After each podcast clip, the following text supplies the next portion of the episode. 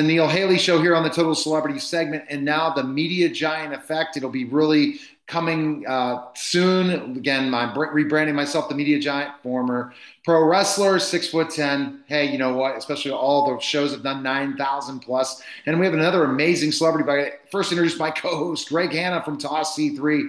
Greg, how are you? And you're excited about our guest? Doing awesome. Yeah, I can't wait to talk to him.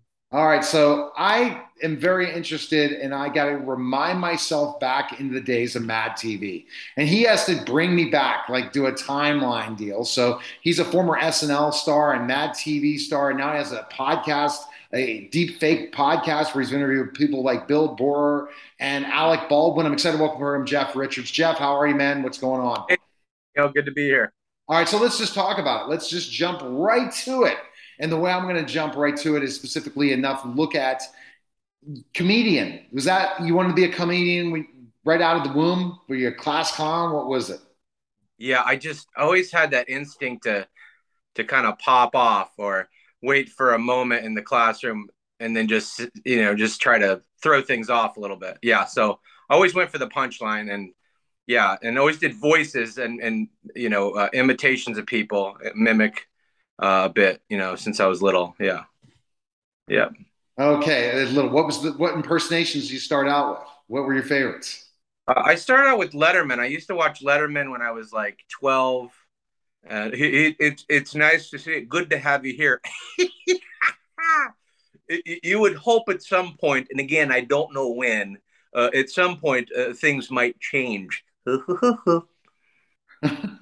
and so you started that right off the bat and that end and that is that where you looked at kind of where your career was going from there what what happened then like you wanted to be it do this when do you say this is going to be something i want to do i think in college i was in um, uh, study abroad and i was in, in italy and i i didn't have much tv there wasn't much english stuff so i was just doing impressions to all the students and i get laughs and I thought, well, if I could try to figure out how to do stand up, maybe I could, you know, do stand up. So when I came back. I I was in North Carolina. I came back and I did open mic at a club, and I just fell in love from the first night. Yeah. All right. Good, Greg. No, that's pretty amazing. Um, so that's a great question. Did, did you enjoy doing stand up in front of a live audience more, or I guess I mean, is Saturday Night Live? Is it is it a live audience as well? And you really can't tell uh, all the time yeah. on TV. What's real and what's not. Yeah, it's live. Yeah, There's a- it, it is live. Okay, cool. And so, so tell me, I used to love to watch Saturday Night Live. You know, when I was younger, don't have the time now. Plus, I, I can't stay up as late as I used to. Um, but tell tell me some stories like from Saturday Night Live. Like like what's something that you can remember, either like one of the cast members or I don't know. Were you, were you around with Chris Farley at all, or any of those times? Or that my first year was Will Fer- Will, Will Ferrell's last year. Okay. Okay. Yeah. Um, I remember one time, uh, just a surreal moment. There were a lot of just surreal moments. One time I was in the um, uh, bathroom, or I wasn't in the bathroom, but there was a security, and I wasn't in the bathroom yet. There was a security guy in front of the bathroom, and Mayor Giul- Giuliani was in the bathroom, going to the bathroom.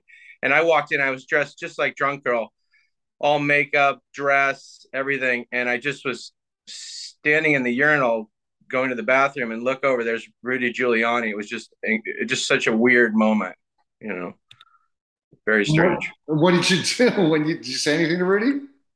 I think i did. I think i just gave one of these like hey how you doing? But yeah i was full it was weird you know but it was it was really cool. Yeah. And then and when you you the character drunk girl go into more drunk girl and how that developed that character. Uh, I I was doing stand up in San Diego, and there was just a girl in the crowd that was yelling out. I she wouldn't listen to me when I was talking to her as myself, so I just started impersonating her and yelling back at her as she yelled at me, and kind of shut her up that way. And that's how it started. Um, basically, you can't stop a drunk girl; you just have to get out of the way. You know. that's how that happened. Yeah. And then, did you think it would go to that point where you're playing that character? Never even thought, not even close. Who came no. up with the idea? Did you come up with the idea to, with the writers, or how did that how did that happen? From that from that uh, that moment with the audience, that dialogue became the sketch for the first one. you know, just uh, being real combative and crying and all the different whirlwind of emotions uh, drunk people have. Uh, crazy. Well, so tell me some of your mentors you had as a comedian. Who are some of the people that helped you out? Um, Harland Williams has always been a great guy for advice and a, just a great friend.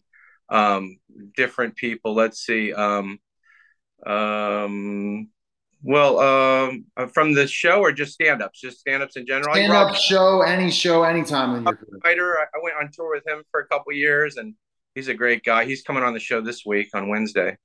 Great. Um, and um, yeah, those guys and Chris Kattan, you know, um, um, yeah, those are the main ones.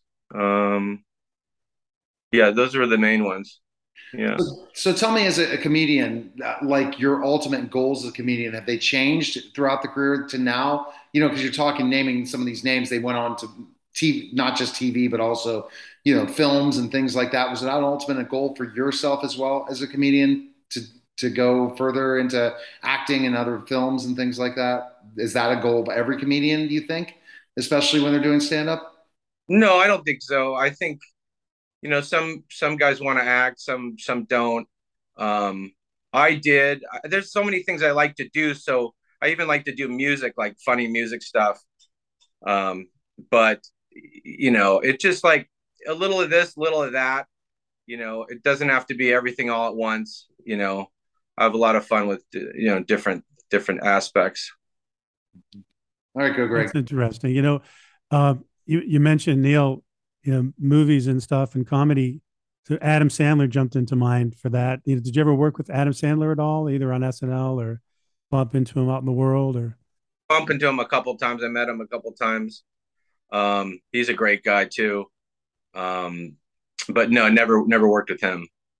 No your experience on Mad TV and what Mad TV was about. Tell us a little bit about that experience. Oh, I don't know. I was just so fresh and young, and you know, it was like, you know, I'd started doing stand up maybe a year and a half prior, so I didn't know what to expect. And at that time, I'd never done any like really any acting at all. Um, so I was kind of thrown into it. But I think I did pretty good for what it was. I, there was this one sketch where I played Letterman again, Letterman.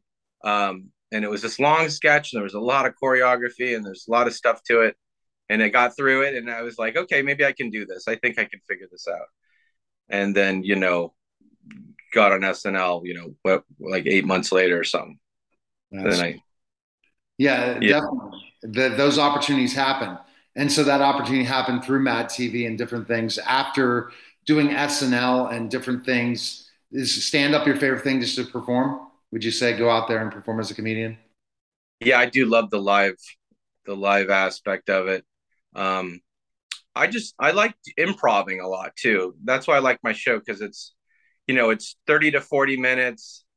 It's all, you know, improvised, and the guest doesn't really know what's going to happen, and you know that's that's fun to me because you just have to get it on the one take. You know, um, and that's a lot like SNL. You know, you have to get it on the one take. So exactly, and that's how I just try to because I went live for so many years in radio. I make my podcast the same way. I'm like, whatever, we're not live, but we're going to play it. So give us an example of deep fake. Define deep fakes. I had no idea what that meant. And if we were guests on your show in deep fake, how would it work? Well, um, if you're doing an impression with me and it was a double deep fake, we both have the deep fake on our face, which is basically you know it's an overlay computer overlay of um, you know all these different uh, composite images of uh, the person you're going to impersonate um, or or just put a face over. And it's just like this thing it's like a mask like you can't turn your face too much this way or that way or it'll blur out. Um, and it's just it just looks really good if you have a really good uh, camera to film it on it, it looks very. I mean, I mean, a lot of people get fooled by it. You know, they mm. think it's. So oh. I'm so uh, so you're saying so. Give me an example of the character. So if I said I would be someone, okay, and you could rip on my Kermit the Frog impersonation, um, and, and, uh, how I impersonate Kermit the Frog. If I was Kermit the Frog and you were somebody, so and so, we the, it would look like the character as it's a deep fake in the podcast. Am I correct? Am I on the right track. We do, we do it after you recorded it. Okay. Oh yeah. Okay. Put it on after. So that's.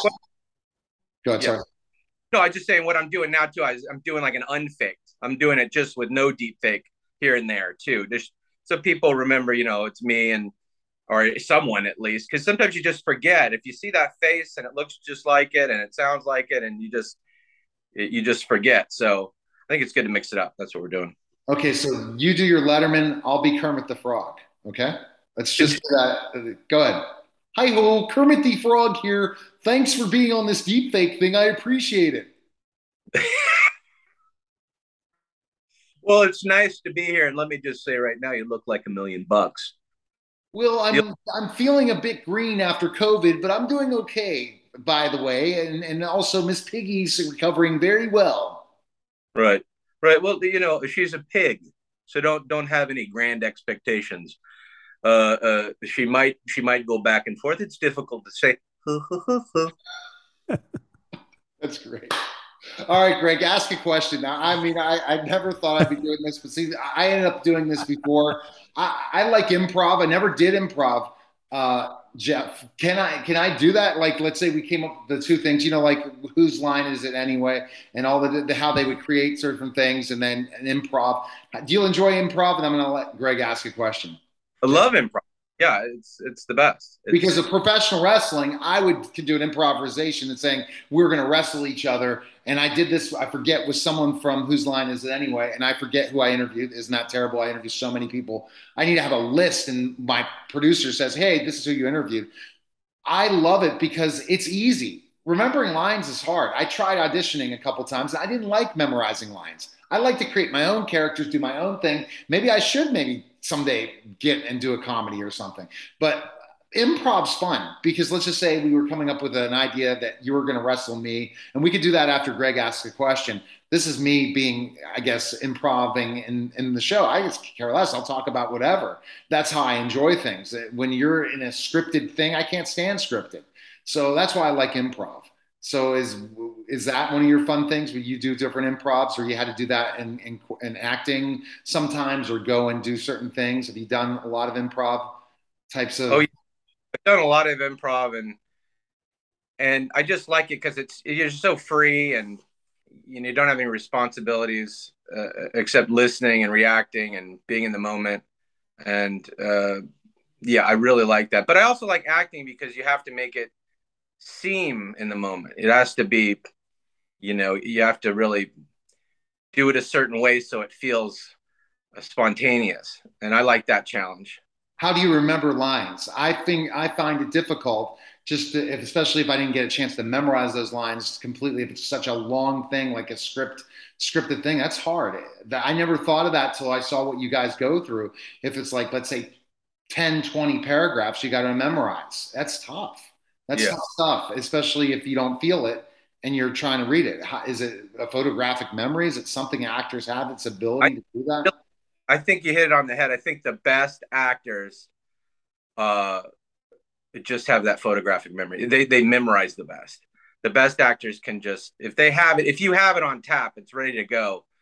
You know, th- those are the best actors. When you're when you're struggling to think of what's next, then it takes you right out of the moment. So oh, interesting that's a good idea to look at it, memorizing it like you're memorizing a test, like I did in college. I can memorize 150 pages, so maybe maybe acting could still be there for me. Who knows? All right, wow. go ahead, uh, go ahead, Greg, with a question. That well, that's something new. We got to explore that a little bit later, yeah. Neil. yeah, good. So, Dr. Phil. Um, Dr. Phil. yeah. if you want to change your life you gotta make changes in your life. Uh, uh, uh, awesome. Coming up, I coming up next. All right. About- now I'm, I'm going to have to do Elmo. Yeah, yeah, yeah. This is Elmo, and I'm excited to be on your show, Dr. Phil. Tell me a little bit more about what I'm, why I'm on here. I've made a lot of mistakes, Dr. Phil do you like yourself? Do, do you understand who you are? Because I'm looking at you and I'm just thinking, hey, this guy don't know nothing. You know, he just he don't he's moving his neck around, but he's not listening to his internal problems. You got a problem. What is my problem that I always want to go and sing? I can't define it, you know, but look how you're just look how your eyebrows are up. That's not good. You got to get your eyebrows down because oh. now that he, that's great because you're, you're impersonating, uh, going after me. So that's great improv. This is the fun thing, and you know, and people just talk a little bit more about the deep fake podcast in that way. that your podcast, the guests, you're telling them a character. Do you like some of the podcasts you've done with some of the, the huge celebrities you've had? What characters have you guys done? So people need to go check that out. Like, what character were you? And well, I do Jimmy Fallon. You know, that's the coolest thing in the world. Hey, dude, man? How you doing, man? It's the coolest thing in the world. It's so good to be here, you know? It's incredible. I found a paperclip the other day, you know? You know what a paperclip is, you know? A twisted piece of metal, you know? I first saw it, I was like, oh my God, no way, you know? and who was the guest? This guest was playing what, who they play?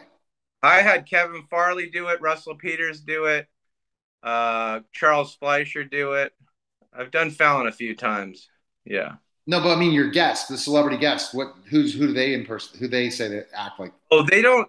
That doesn't always happen. That's very rare. Usually, I have them on as themselves. And you interview as that person. That's yeah. so cool. Yeah. Uh, James Austin Johnson from SNL does Trump. He, he did uh, Billy Bob Thornton, and I did uh, Gene Wilder, Willy Wonka. I have to off air talk about some of my other personalities, my dual personalities, but I can't do it here. Why? I can't do my dual personality. Give me one. Give me one. Oh man, you're killing me. Oh no. I'll do Dustin Hoffman. Dustin Hoffman, and you pick somebody. Oh, oh, oh! You were talking that way. I was the, okay. Okay, let's just go. Um, uh, I was going to think about doing one that's a, a fake character. Well, be it. How are you doing today, sir? I'm doing fantastic. You know, and you know, being here, living in Texas, and no longer in Triadelphia, West Virginia, I, I tell you what, I really enjoy how much more interesting people in Texas are. This is this is Dustin Hoffman. wow, Dustin Hoffman! I, I I think I might have watched you at one point in time. I'm just well, too busy, you know, doing my thing. Well, I don't know what you're thinking, but it's it's intruding on my space. Don't tell me what to do. Don't tell me what to think. But you've got the problem. Yeah, yeah, yeah. oh, this is fantastic. This is not what I expected. I'm sure Greg didn't expect this, but this is the fun thing. And you're just really good at imp- impersonating people. What do you do? And I've talked to some major people that have done it, like the voice of Bart Simpson I've had on my show. I had the voice of Winnie the Pooh. I've had different people, and they talk about how they create these characters or are able to do this. What do you? Is it just practice, continue practice, listen to yourself? You know, some of these other voiceover artists. What do you do to kind of do it? To make it fun? What do you? What are your thoughts? I mean, it's sort of a knack. It's a bit of a knack but you know, I think you just hear somebody's rhythm and and it speaks to you and you have an opinion of of how to play it. Because it's almost like it's almost like you know not just mimicking but um mocking in a way because you're you're kind of putting an edge on it. So I, I don't know. I think it mostly comes from not really trying just listening let it get in your brain and maybe it's one you can do. That's how i do it you know? All right. I'm busy doing this with my my kids sometimes and also my former students. I did the kermit the frog voice. I'll have to do this one. Boy people are to want to get back in this one and this one is the best. The rubber ducky song. Are you ready? And then you can ask a question you give feedback. We'll just let's take this american idol and i'm going to sing the rubber ducky song and you can be one of the judges and you can pick any of your characters. Okay. all right, let's go. Rubber ducky, you're the one. You make bath time so much fun. oh, poor little ducky. Most ducks don't have long, and neither do I. This tiny speck of dirt is not just a speck of dirt. Inside are mustard spiders. Okay, that one got a little weird, didn't it? Yeah, well, who's that? That's David Attenborough. Uh, see, I wouldn't know. Yeah. That's fantastic. I love it. This is this is call improv. Okay, Greg, ask a question. That the final question, and I might have one more question. No, you can go ahead and take it. I'm enjoying this too much. it's gonna be. This is okay. So, Jeff, your latest projects is it podcasting, or also can we find you other places, other things as well? Yeah, I'm gonna have a show at Oregon's Best Winery in um, uh, it's September 17th, this Saturday at seven o'clock. Oregon's Best Wine.net. They have great wine, delicious wines. A little small winery. Where's that fun. located in? Oregon's Best. Aurora, Oregon. Aurora, Oregon. Okay, so my listeners are in Aurora, Oregon. Definitely check it out. Oh, so you basically on your website is everything there to basically. Yeah. Linktree.com slash Jeff Richards, or Instagram is the Jeff Richards. Jeff, did you ever think this was going to happen? That you find out a podcast radio host wants to do impersonations? Now, give me your take on some of them. Are they pretty good? Are they okay? Would you rank them? What would you rank them? I think they're good. Um, I think maybe just go even farther with exaggerating it. I'm not prepared today. It's it's no, a, no. Just, that, a note. just a note. I appreciate that from an expert like you. So, what do you think when people recognize you most? What do they think they see you most from, Jeff? Probably most? the SNL. Yeah. Uh, but um, you know, I did a few different things, and I got a movie coming out. Mistletoe Massacre will be out in Christmas too. So, all right, you're gonna come back on, right? You're gonna come back on, and we're gonna have another fun thing when Mistletoe Massacre comes out, right? Yeah, absolutely. I Thank love you. It. it was a lot of fun. All right, Greg's tossc3.com, neilhaley.com, the media giants. And you know what? I'm going to challenge Jeff Richards to a pro wrestling match on the next broadcast. And we're going to have our little promos of who's going to win in the match. I'm legitimate 6'10, 280 pounds. I'll make my comeback in the ring against Jeff Richards. Are you ready, Jeff? Yeah, but I, I am gonna be oiled. Oh no no no! That's a, not that kind of wrestling. You're not being. Uh, uh, See, that's that's Andy win. Kaufman, you're not Andy Kaufman now. Come on now. Oh come on. Well, I was watching uh, the Jerry Lawler uh, documentary about Andy Kaufman.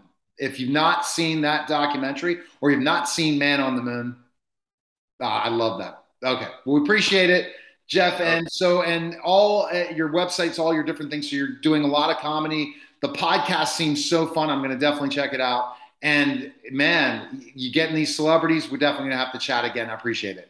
Very cool. Thank you, Neil. All right. You're listening and watching The Neil Haley Show, and we'll be back in just a moment. Hi, and welcome to Women CEO in Reflection, a podcast dedicated to personal growth and mental health discussions with women CEOs across the globe. It's here where inspired women get candid about what drives them to succeed and the personal challenges they've encountered on their path to success. So, if you're a woman on a mission, this is the podcast you don't want to miss. So, sit back, relax, and let's get candid. Hi, I'm Marisa Jones, and welcome to Women CEO in Reflection. I'm joined by my co host, Neil Haley. And today we have a guest who is the person that you need to go to when you want to talk about finances. Tara Nolan is a money strategist who supports women through her company, Nolan Financial Partners.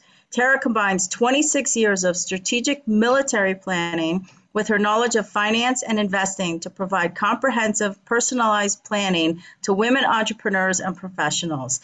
Welcome, Tara, to the show. How are you today?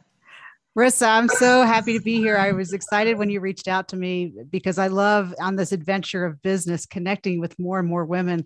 You know, like we were just talking before, how eh, we tend to be in male dominated in industries, and it's fun when you have when you open the door and have more of us around. I love it.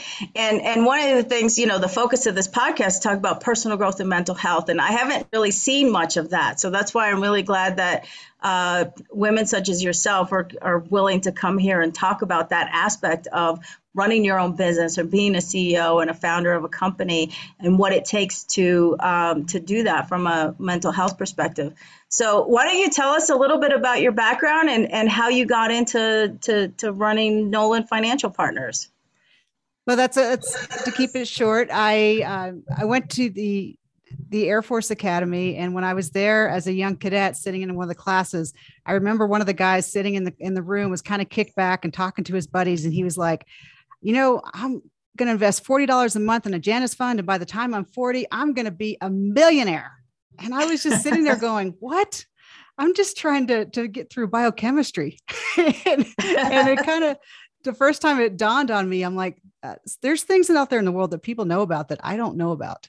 And so that kind of planted that seed. And uh, I, early on, I had some people approach me about doing some kind of financial planning, which was of interest, but I had to go fly airplanes first. So I went out and did that for about 10 years.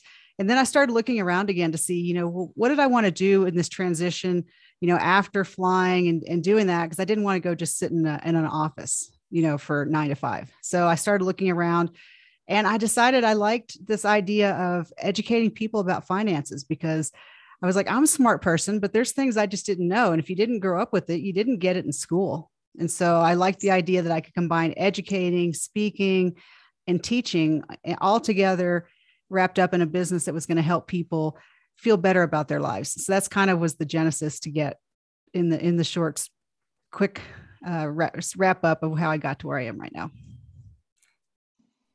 That's so great. Um, finances is something that uh, everyone always struggles with, right? And uh, women, especially, right? It's it's um, they're used to having you know old school mindset where it's like, oh, I'll, I'll let my husband take care of all the finances. I'm not going to do it for them myself, or you know. And then some sometimes they get you know into a situation where they are by themselves and they don't really know where to start um, what kind of advice would you give to women who are just looking to to start learning about how to manage their own finances well, I think the first thing is just to give yourself permission that you can do it. One of the, the stories I share in my book is one of my favorite clients, actually. She's single, she has a PhD in math, and she is does computer programming now.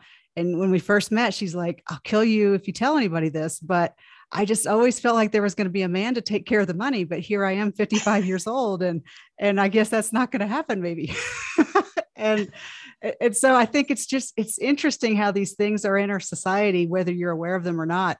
So for women that are in that situation whether you're married, single or and you've never done it, I always encourage you to to get educated, right? The best way that you mitigate risk is getting some education Eh, but then that's where the challenge becomes because there's no lack of financial information out there. We're just inundated by it. And one of the things I talk about in the book uh, is that it's hard because also all the media and the commercials make you feel like you should be able to do it by yourself. So it's overwhelming. You feel like you're supposed to be able to do it by yourself. You don't want to be the chump that gets taken advantage of or pays too many fees. And, and so it's pretty a, a fairly daunting process. So the first step for someone who just doesn't know anything is find someone you trust and say, can you connect me with a good financial planner that you trust? Because it starts there. Money is so emotional. It's much more about emotion than it is about math. And there's a lot of good advisors out there. And the key is just finding someone that you resonate with, find someone you feel safe with, and just start right there. And there should be no thing as such thing as a stupid question. If someone makes you feel stupid, yeah. that's not the person you should be working with. Exactly. They got to be able to educate uh, the the client to understand specifically where their money's going and looking at their money every day, especially with how it works with the market and things like that. But also the money they're making. How are they saving? Are they spending too much? Really looking at their financial things so they can invest more in things and really look towards the future, not just the present, which a lot of people do. And that's that's absolutely right neil. And i love that you said that. And with my book money moves i joined a workshop to really put it together and i shifted it from being a, a typical how to much more story driven and kind of making it accessible so that as you go through the book you're going to identify with some of the different case studies and the different people. And the goal of the book is to walk you through the process of what kind of questions should you be asking so that when you go and interview a financial planner that you have good questions to ask and you have a good sense about if someone's giving you good answers or if someone is just pandering to you or just trying to get your business or treating you like you're stupid. You don't want any of those things. And money is definitely a mindset. And and you see all these these podcasts and videos and people saying, you know, you have to have an abundant mindset when it comes to money and prosperity and stuff. But but there's no real answers out there sometimes because like you said, there's so much information. Um, how do you take your military background and kind of the mental, because there's a lot of mental, you know, mindset work in the, when you're in the military, right? So how do you take some of that and apply it to your business um, and and support your clients? Well, that's one of the things I did that was interesting is I approach it holistically. And so I kind of turned it on its head. So when I started out, you know, I went and worked with the company and we we did a very typical thing. Like it felt like every person that walked in the door, no matter who they were, we sold them some insurance and we put them into an IRA. And those are good things, but we did that for every single person. And I remember asking after I had been there for a few months, I said, So this is great, but when do we really start helping people? And the blank look I got from my people I was working with surprised me because they didn't under, they didn't even understand the question. So, you know, from my military planning experience, you have to look at the entire picture to go, here's where I am, here's where I want to go. How do I get there versus just let me just buy the best mutual fund I can and, and cross my fingers and hopes it works out. And that was the way I was being taught as a initially as a typical financial advisor was get someone in an IRA, get someone, um, you know, some insurance. And those are like maybe two of an entire financial world that you have to look at because you do want insurance, because you do want to have protection and you do want to have an IRA because of the tax advantages and all those good things. But what about your emergency fund? What about your kids going to school? What about um, if something happens if you're the primary bed, breadwinner in your family? You know, there's just just so many different things to look at in terms of the holistic picture that if you just pick out one or two things, you might do well in those one or two areas, but everything's not going well. And when you look at it holistically, yeah. it makes such a difference. That's the big thing that you know you look at is if you can teach people the specific financial one-on-one. You know, we all look at the market and how we're going to invest and then what we're going to do. But when you have a financial planner who's going to look at those the the holistic point of view of how, how do you have a written budget? Are you looking at specifically what you're spending each and every week? Are you setting goals for yourself how to make more money? Maybe find another way to, to add an additional income. All these things, if you have a planner that's thinking about those things and thinking long term, are you going to stay in the same job? Are you looking to look career advancement? All these things will make it a win-win situation between the client and the uh, and, and the uh, and the and you know the person who's helping analyze all this stuff the financial planner right? Yeah absolutely. Like one of the first questions i always ask people is so how much is enough? And and they nobody knows. I mean could you most people can't answer that question. And so if you don't even know how much is enough how do you ever know when you can get off of that wheel and and stop running and and know that you have arrived? And if you don't know you know what is what does financial success look like for you because it's going to be different for you than it is for me. You know, you're going to have, not everybody wants to have three horses and clean out stalls like I do every day. Some people you know, want to live in the city.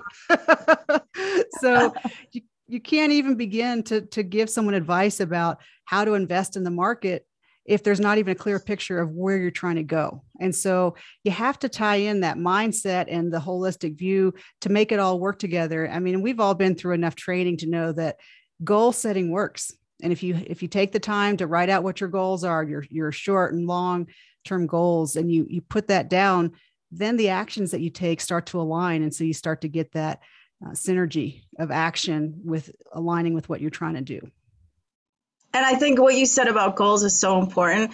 I've never had financial goals. Like I've never, I've just never done it. And you know, I'm in my 50s now, and it's like, okay, I really should start putting financial goals. But I've spent my most of my career implementing financial systems. You know, rounding to the nearest million. So when I look at my budget, it's like, yeah, you know, I'm just going to take it day by day, right? Because it's a completely different focus. Um, but when you think about you, you know, you talk about the whole portfolio, right? And there's all these different aspects of of your money.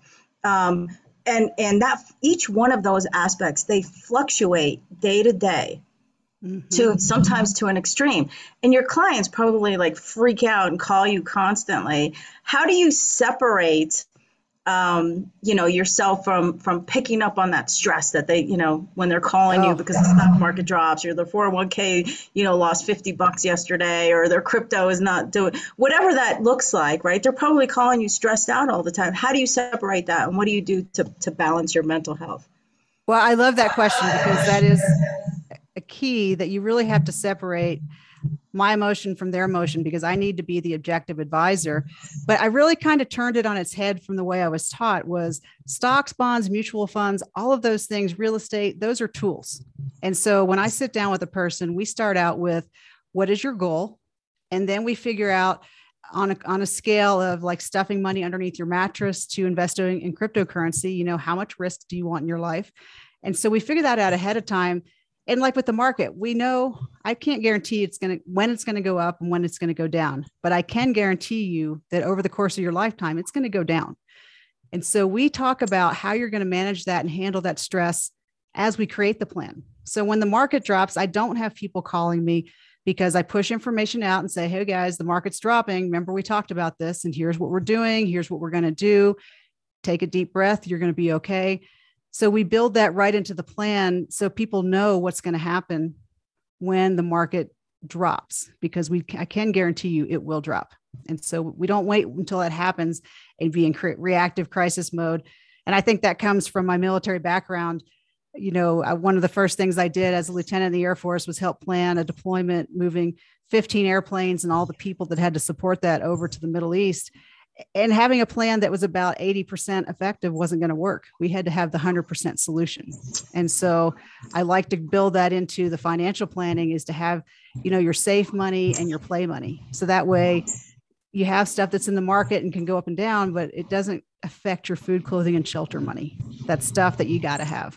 And so I, I like to approach with that philosophy to try to build in as many guarantees as is possible in the world when we never have any guarantees. That, that's that's the key thing, and and that's the whole thing about the fluctuating market.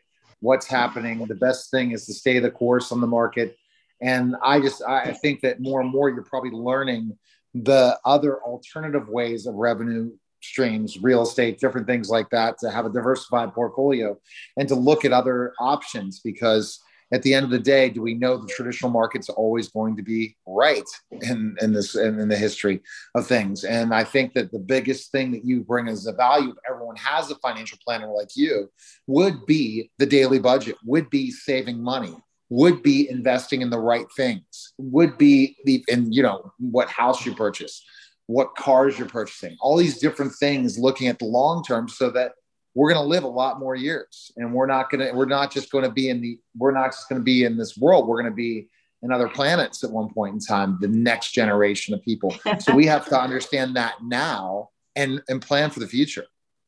I, that's absolutely right and i love that you said that because what you do at 20 is not going to be the same thing that you do when you're 50 so a lot of the financial advice that I'm going to give to my clients is going to evolve. You know, I like to build build relationships with people that we're we're in a lifetime relationship together. We're not one and done because the as you grow and as life changes you're going to make different decisions. And as you um, you build more of a nest egg there's money that you're going to protect and then there's what you're going to do. So all these decisions if there was a black and white answer to something that would be much simpler. But that's the thing is the answer is always going to be a little bit of it depends because that's where you have to have that relationship to say what are your goals? Where are you in your life you know what you're going to do for somebody who is is single is going to be very different for the my friend who has 10 kids.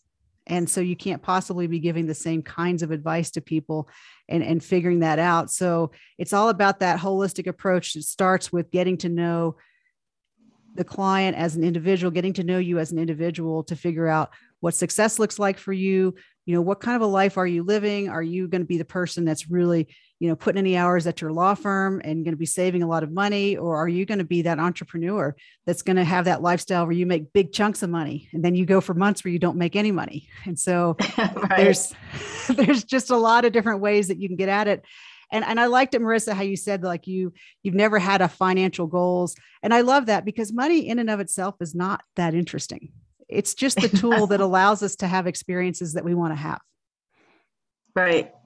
That's true. Mm-hmm. And and I like that you educate your clients so they can be prepared so they're not reacting and they're just taking action when when there's changes um, i do a lot of similar work it's it's like the coaching that i do right i prepare my clients with tools and and the knowledge that things are going to hit you in life you know things are going to knock you off your feet in life. But instead of reacting when you have the tools and the resources and the know-how to act instead um, you can get through it. And and you know you can get through it without it being a complete meltdown uh, or you know turn your life upside down.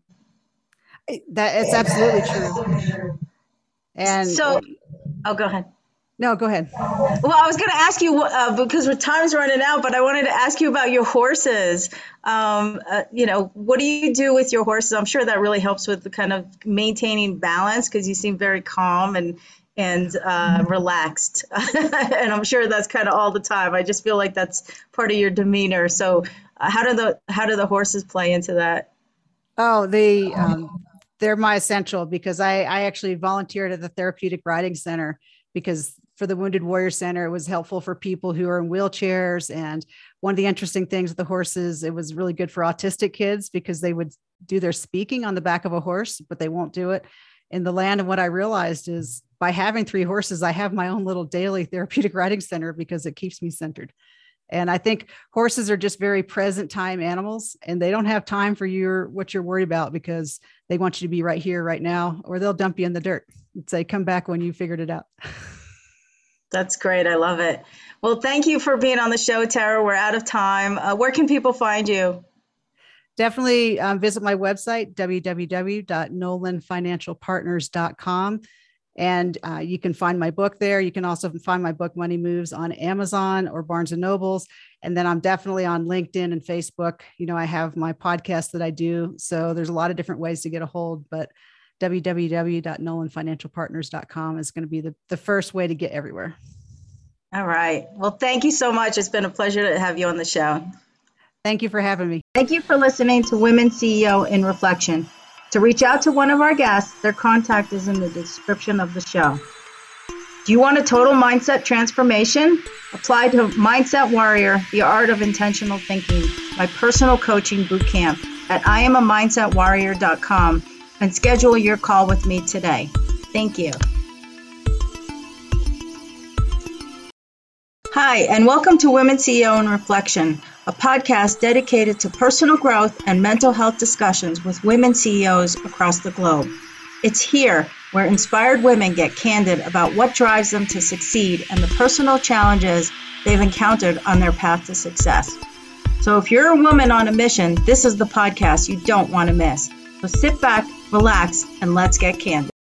Hi, and welcome to Women CEO in Reflection. I'm your host, Marisa Jones, and I'm joined by my co host, Neil Haley. Today's guest is someone that you absolutely have to know if you are writing a book. Kelly Notaras is an author, speaker, book editor, and entrepreneur. Her career spans 20 years working in New York, working for several major publishing giants. She's edited numerous personal growth books that have become bestsellers, and she speaks regularly at the Hay House Writers Workshops. Kelly Notaras is the founder of KN Literary Arts, a Boulder, Colorado based editorial studio that has helped over 2,000 authors get their transformational wisdom and stories onto the page and into the world. Welcome to the show, Kelly. Thank you. I'm so happy to be here.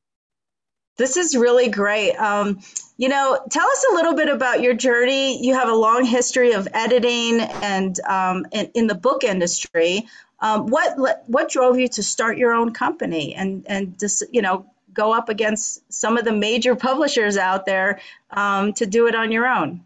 Yeah. Well, I will say we don't go up against publishers. We work with the publishers because we don't publish. We are an editorial studio. So we prepare authors to get their work to agents and publishers or to self publish, but we are not the publisher. So it actually is a nice place to be in the business because we're complementary to many of my good friends that run publishing companies or agents. We all really get to work together, which is nice.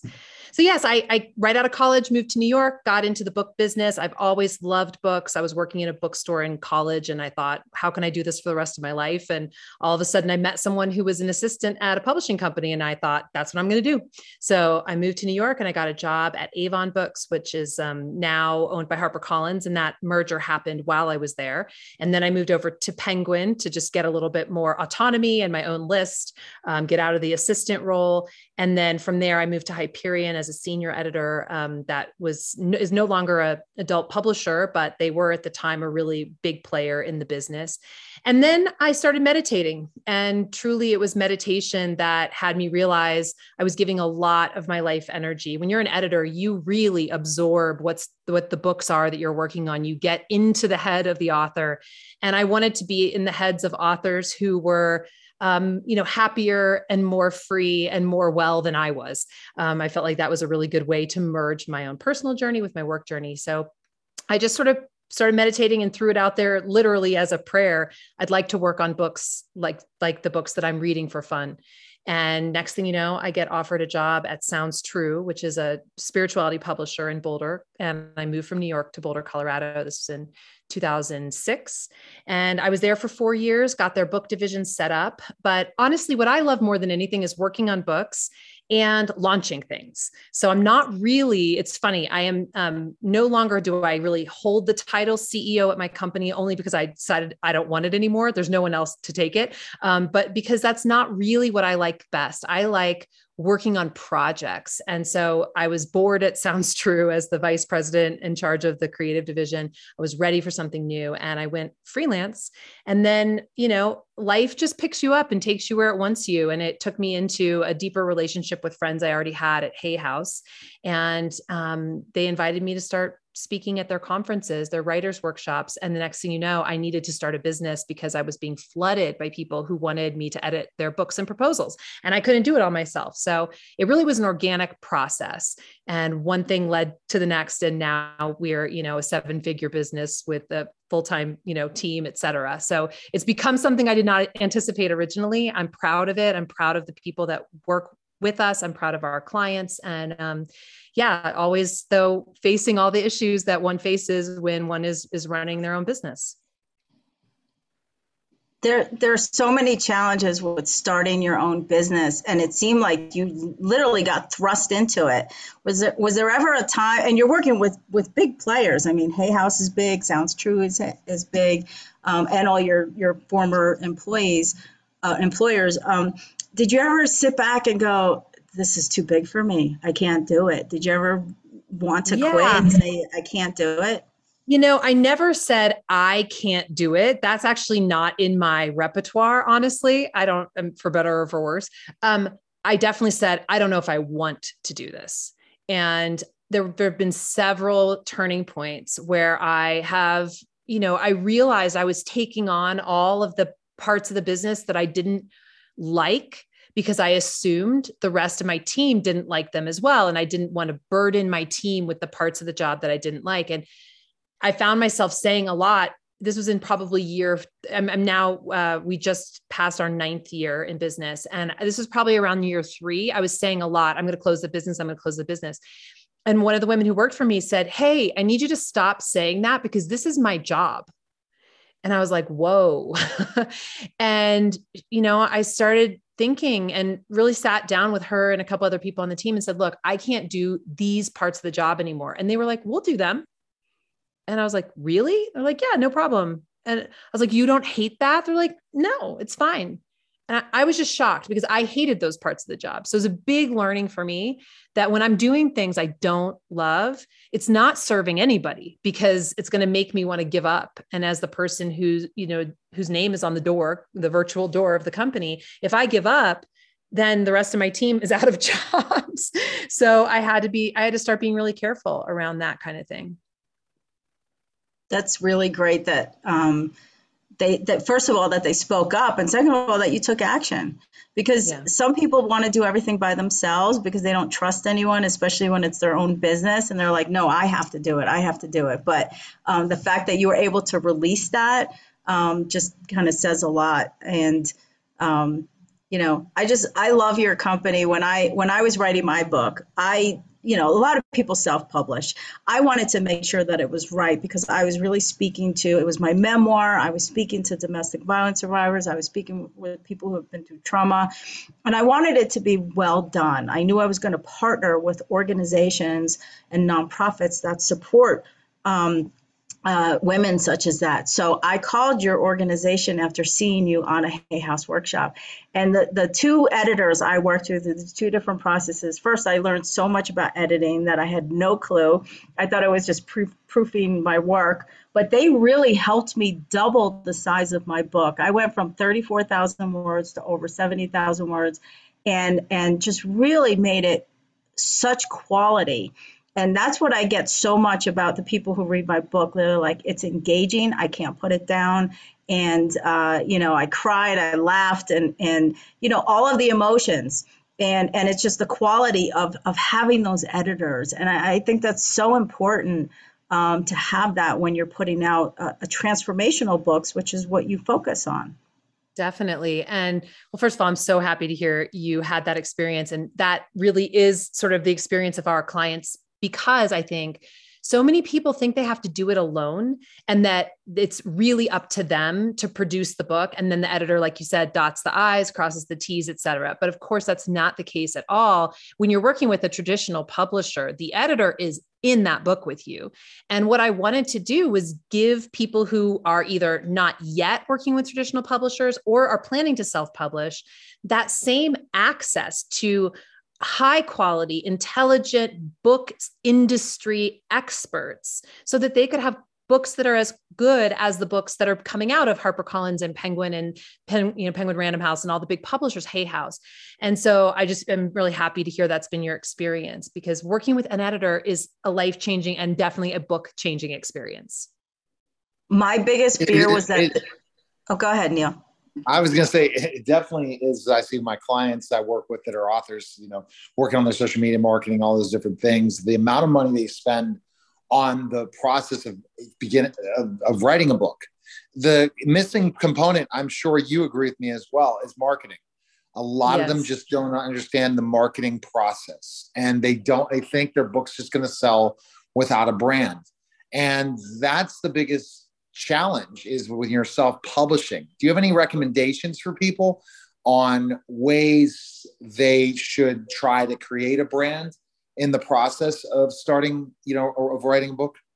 Well, yes. I mean, just even understanding the concept of marketing and that as an author in 2022, if you want your book to sell, and there are honestly a couple reasons why people would write books that they don't necessarily need them to sell. Some people are doing it for, I say, their heart or their art, and that is fine. But if you want your book to sell and you want to affect people's lives and change people's lives with your book, you have to accept your role is both the author and the marketer. And that means that you need to do whatever you can to get your voice out there, to get your work out there, to let people know that the book exists. But also, I often say, and people don't like to hear this, but it's the truth it's best to build your brand and then your book. Build your brand, build your business, Yes. and then, Yes, then you write your book.